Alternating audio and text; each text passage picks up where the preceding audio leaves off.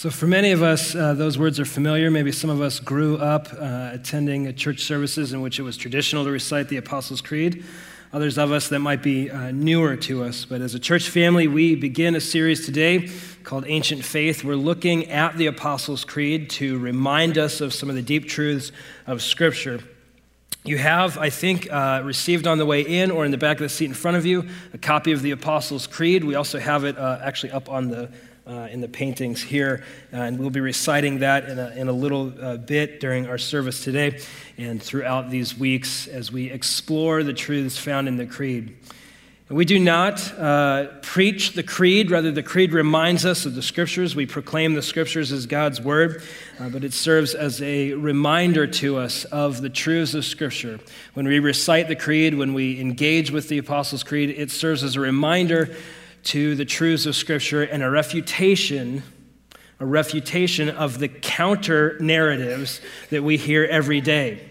As we listen to the radio, as we uh, watch television, as we engage with movies or literature, we, are, we come into contact with counter narratives or other stories or other accounts or other truths of the nature of the universe. And when we uh, remind ourselves of the creed, we remind ourselves of God's teachings and we refute those things that are false in our culture and in our society and in our world.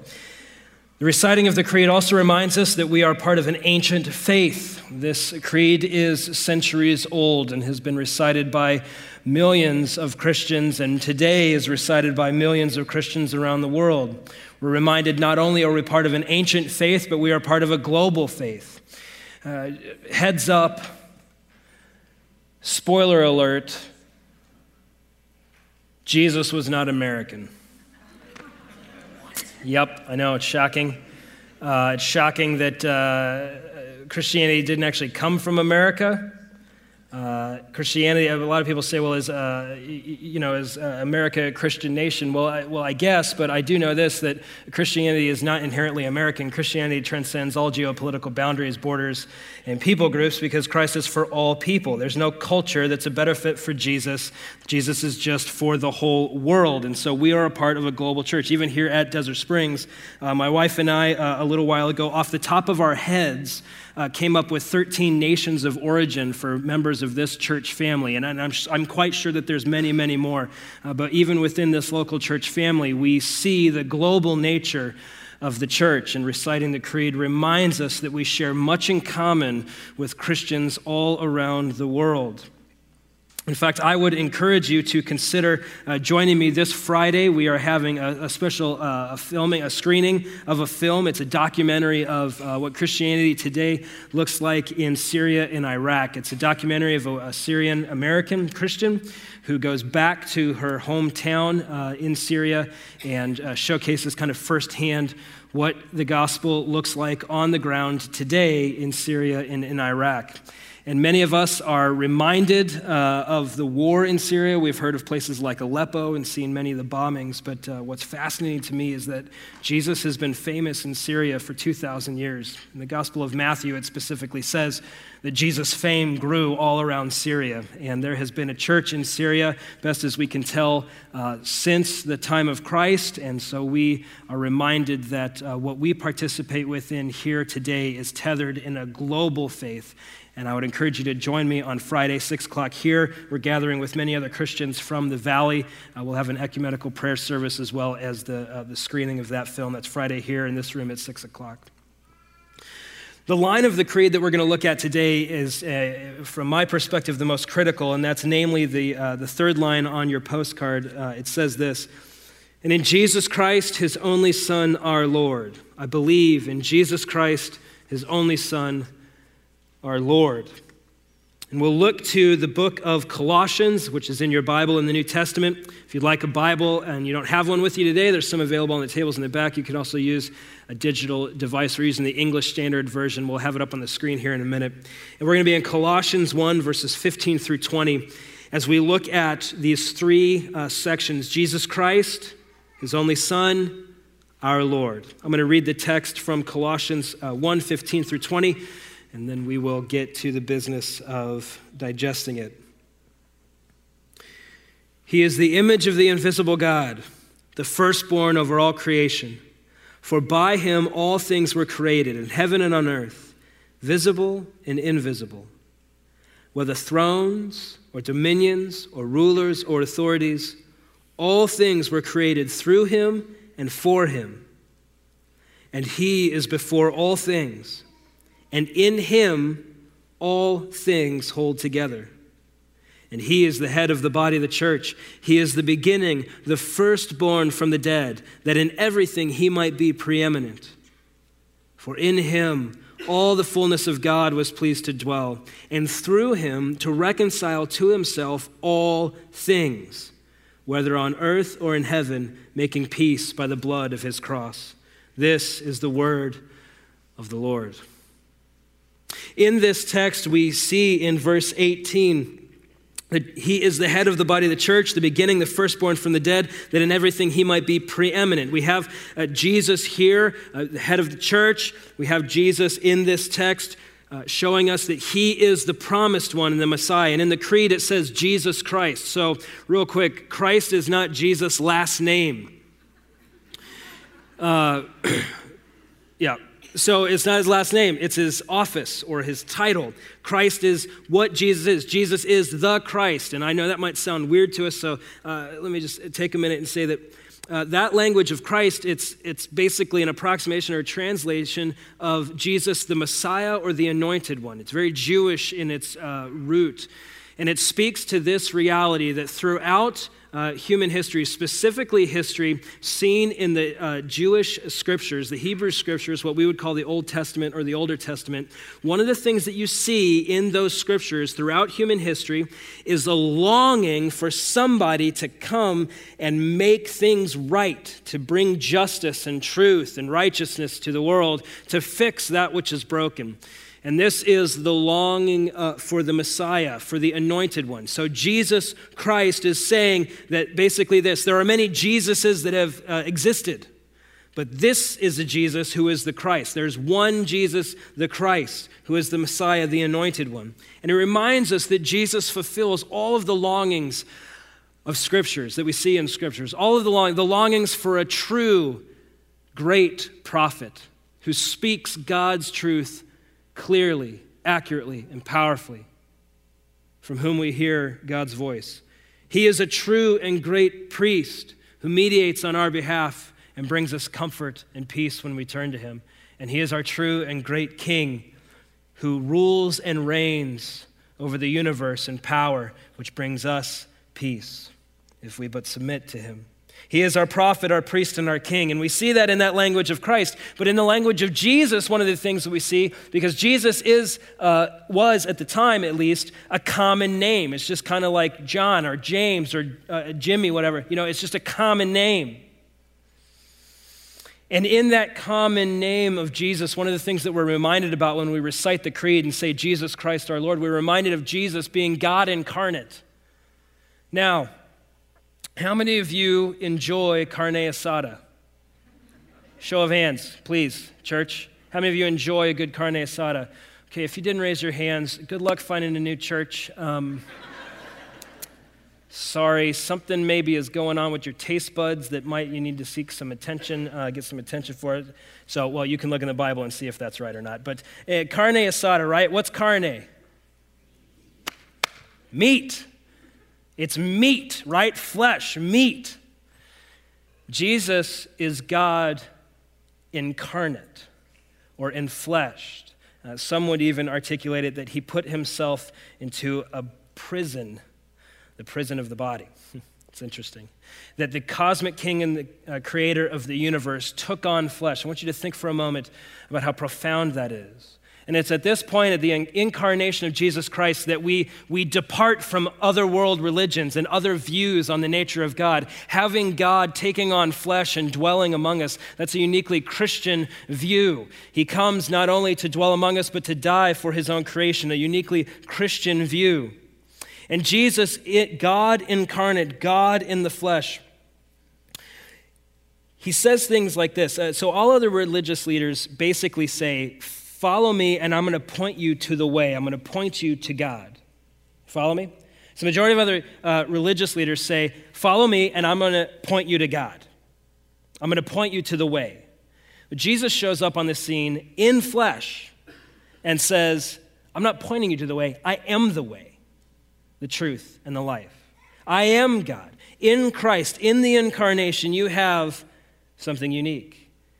You have a man claiming to be God.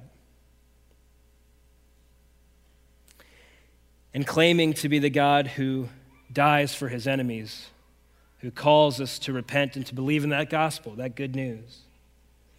And many of us, we don't like that. We don't like Jesus' absolute claims to divinity or to kingship or to lordship. We don't like it when Jesus talks to us about these things. In fact, many of us would, would say, well, you know, that's good for you. I like that you uh, think of God in that way. You can think of God in your way, but I prefer to think of God as fill in the blank.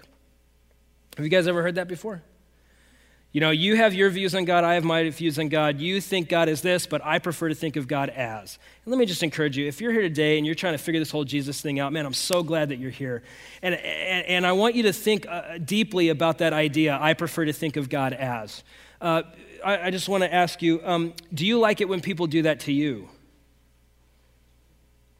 What I mean to say is when you reveal yourself to somebody and say, This is how I am, do you like it when they uh, say, Well, I prefer to think of you as? In fact, uh, my wife uh, and I, if we were talking to one another, which we do on occasion, and she were to say, and she were to say, um, You know, Caleb, I love Broadway, love it.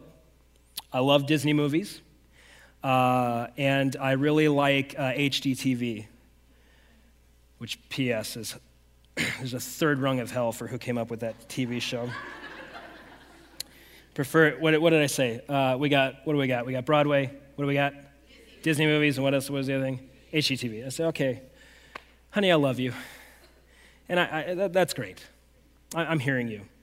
But I prefer to think of you as a woman who likes the Dallas Cowboys, listens to Megadeth, and really wants her husband to have a 1991 Bronco with the top off.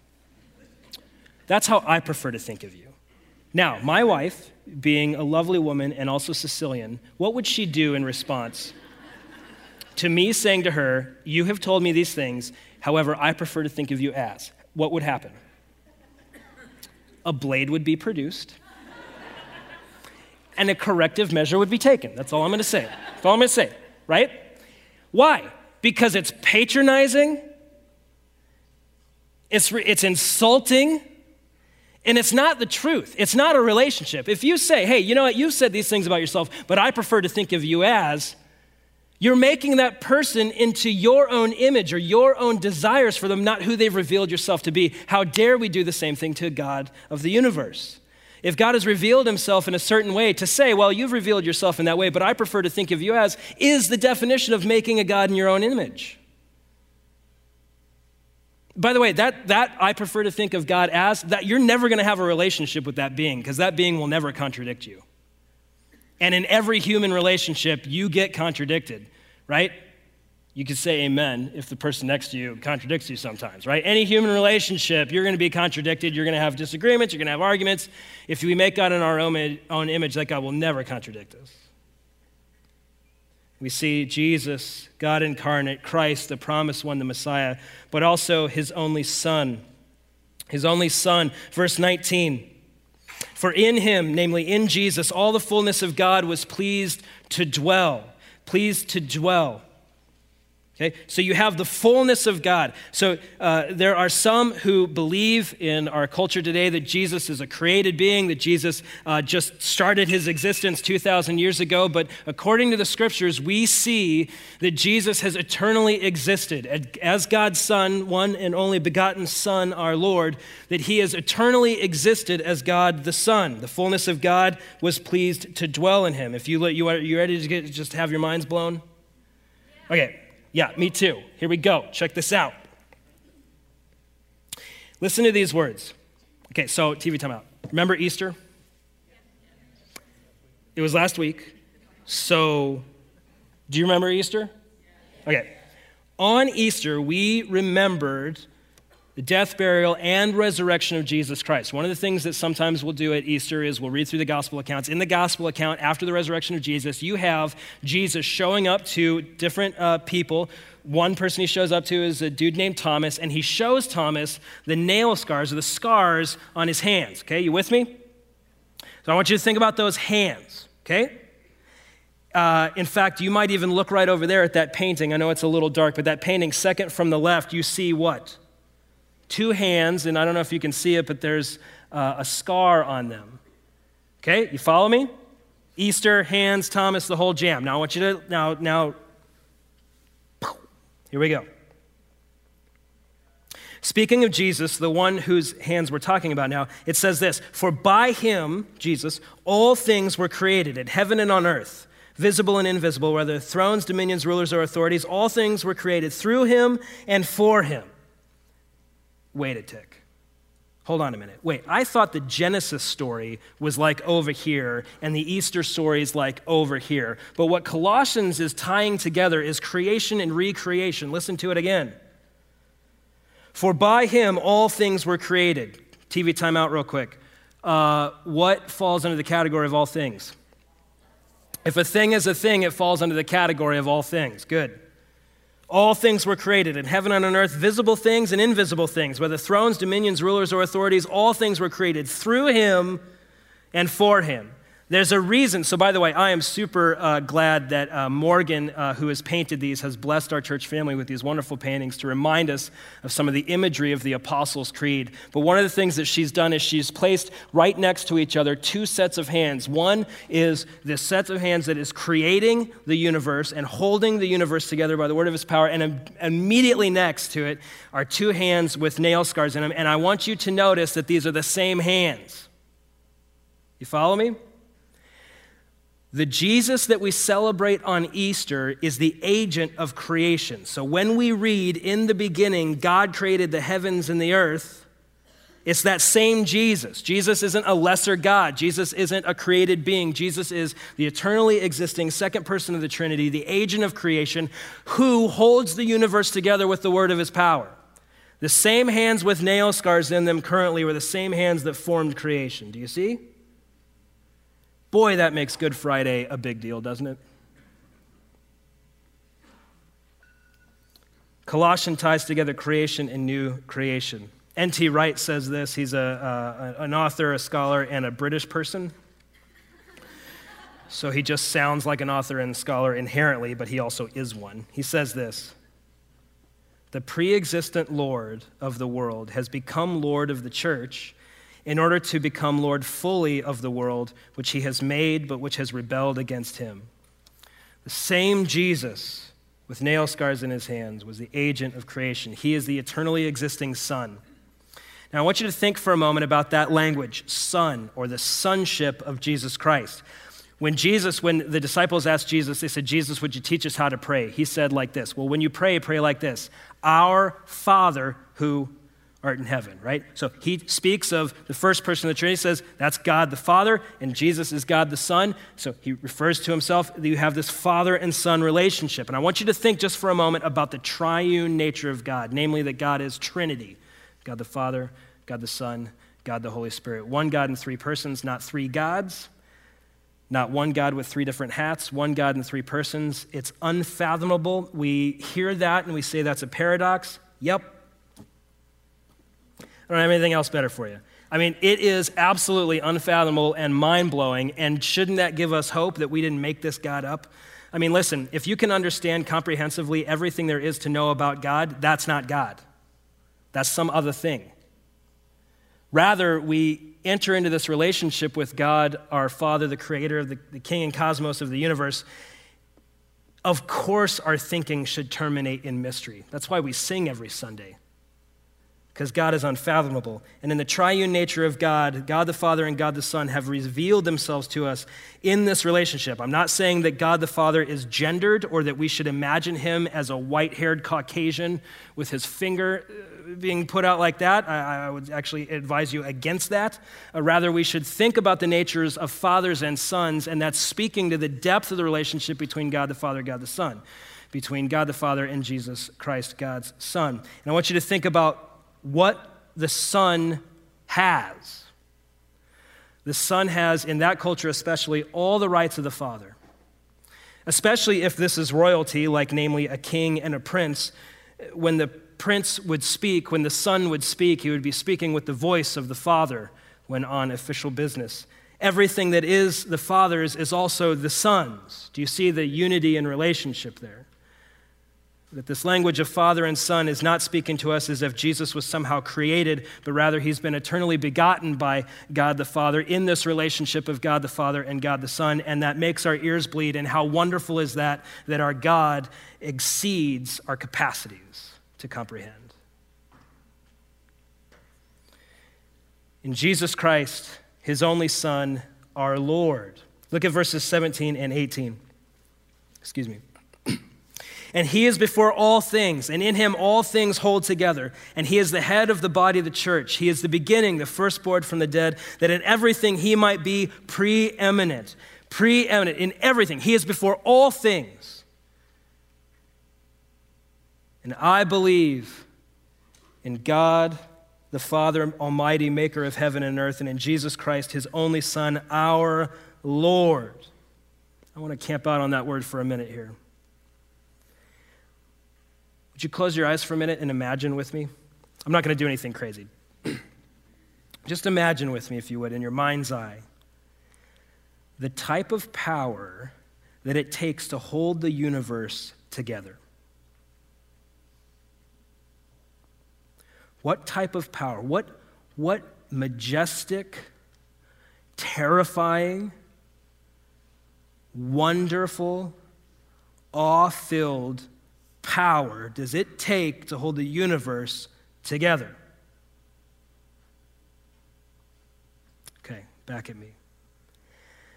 The scripture says, Jesus tells us that that universe, that, that power that holds the universe together, that power resides within him. And if it is true that Jesus is the one who holds everything together by the word of his power, Think about the immense nature of that power, and then ask yourself the question Is this person, namely Jesus, someone to be trifled with? Is this someone who I bring into my life to simply be my personal assistant in areas that I feel like I don't have any control over, namely fixing my spouse? You see, many of us will come to church, will come to Jesus saying, Jesus, there's something broken in my life. I need you to fix it. And if we find healing in that thing, we discard Jesus as a product that we used rather than a Lord that we submit to.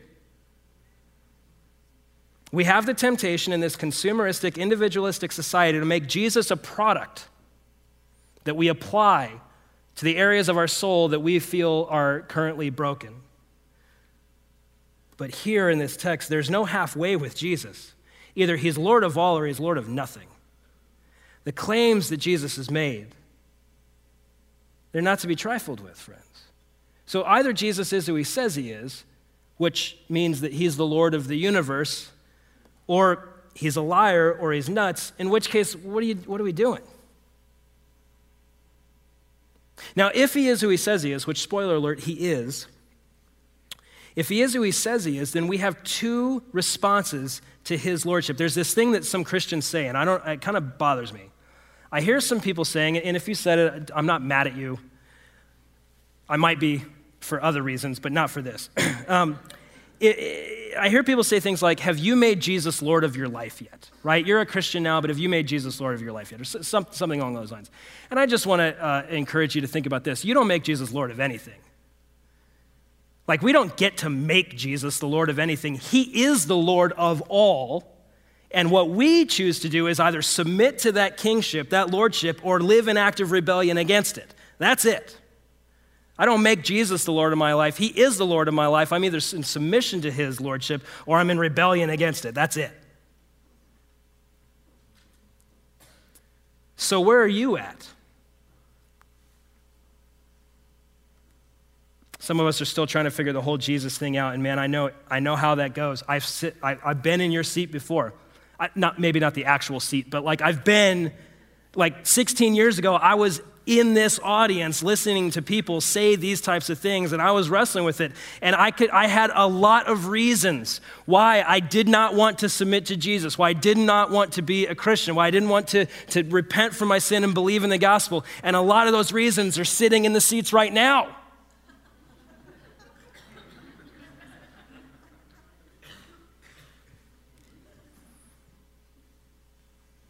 I know what it's like.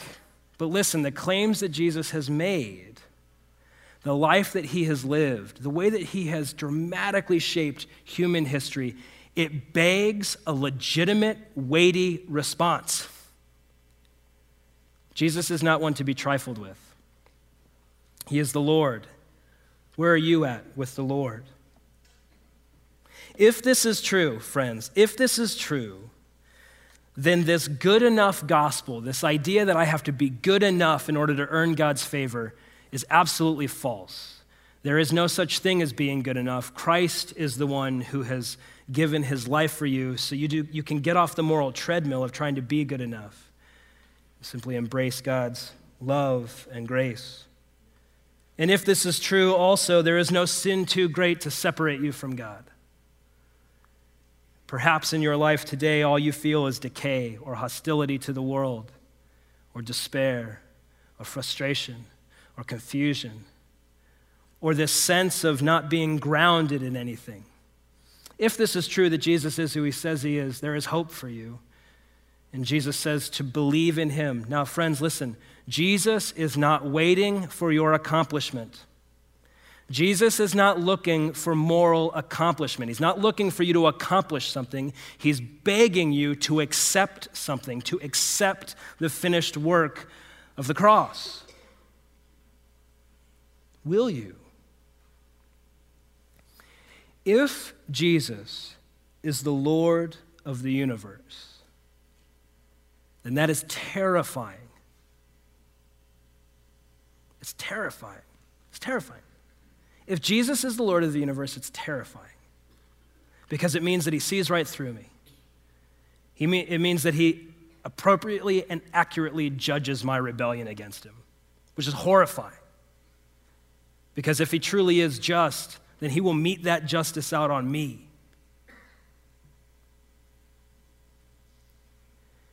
Unless Easter is true. If Easter is true, if the thing that we celebrated last week is actually legitimate, then the gospel of Jesus Christ is magnificent, peace filled, hope filled, grace filled, joy, and good news for all who accept it. But there may be those of us who have heard this good news and we will continue to deny it or rebel against it. There are two modes of operating when it comes to Jesus. To repent and believe in the finished work of the cross, submitting ourselves to Jesus as our King, Creator, our Lord, our Savior, or it's to rebel and to turn to something else to be our King, our Creator, our Lord, and our Savior. And Jesus is gracious. And friends, He is a pursuing God that is perhaps pursuing you right now, calling you to repent from sin and believe in the gospel. But I want to I want to point to something that Jesus said or taught. That this call to repent and to believe is not an eternal option for us. There will come a day when God brings about his justice and wrath. And for all who continue in their rebellion, who do not repent and believe in the gospel, on that day, we will not have an offer of grace, but rather we will have a sentence of judgment and justice. And Jesus says this, right? I'm not trying to make this up to try to scare you or anything like that. I'm just saying, Jesus says this. He says it a lot, in fact, if you read through the Gospels. He's consistently talking and saying things like, don't just fear people who can destroy the body, but fear the one who can destroy the body and soul in Hades, speaking of God. And so I plead with you today if Easter is legitimate, which it is, and Jesus is who he says he is, which he is, then there is hope and life and peace in the gospel of Jesus Christ. But, friends, on the same token, there is despair, decay, and hostility and rebellion from Jesus. There's this um, statement in the scriptures that says, Choose ye this day whom you will serve. Will you choose today how you will respond to Jesus? There's a song that is a very old song that Christians have sung for uh, about 1,100 years. It's an old Irish song. We'll sing it in English in just a minute. It says this Be thou my vision, O Lord of my heart. Not be all else to me, save that thou art. Thou my best thought by day and by night, waking or sleeping, thy presence my light. High King of heaven, my victory won. May I reach heaven's joys, bright heaven's sun. Heart of my own heart, whatever befall, still be my vision. What? O ruler of all. Friends, the ruler of all has given his life for you, and he calls you to repent of his sin and believe in the gospel.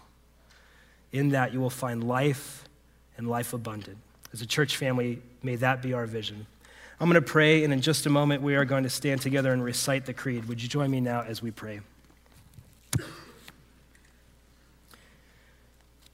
Lord Jesus, we give you thanks for the many ways that you provide for us, for our time, for our energy, for our mental capacities, and the ability to engage in your word. We pray now as we think through and as we meditate on what it means that you are Lord of all, that you would give us wisdom and insight, that you would draw us closer relationally to you. For those here today who are still trying to figure this whole Jesus thing out, Lord, we pray that you would draw them near, that you would bring them peace and understanding. We pray, Lord, that as a church family, we would reflect your love, your grace, and your mercy to one another, to this community, and to those around the world. We pray this in Jesus' mighty and awesome name. Amen. Friends, would you stand with me as we recite the creed? Uh, if you are a follower of Jesus Christ and would like to, I'd invite you to join us as we recite the creed. If you're still trying to figure the whole Jesus thing out, or you just don't want to recite the creed, feel free to just stand there uh, in silence as we recite this together. Here's how we're going to do this: is um, you've got it up on the screen and also in the card uh, in front of you. Uh, I would, uh, I'm going to invite you to follow me, and we will, but we will be saying it together. I believe in God the Father Almighty, maker of heaven and earth, and in Jesus Christ, his only Son, our Lord, who was conceived by the Holy Spirit, born of the Virgin Mary, suffered under Pontius Pilate, was crucified, dead, and buried. He descended into hell. The third day he rose again from the dead. He ascended into heaven and sits at the right hand of God the Father Almighty. From there he shall come to judge the quick and the dead. I believe in the Holy Spirit, the holy Catholic Church, the communion of saints, the forgiveness of sins, the resurrection of the body, and the life everlasting. Amen.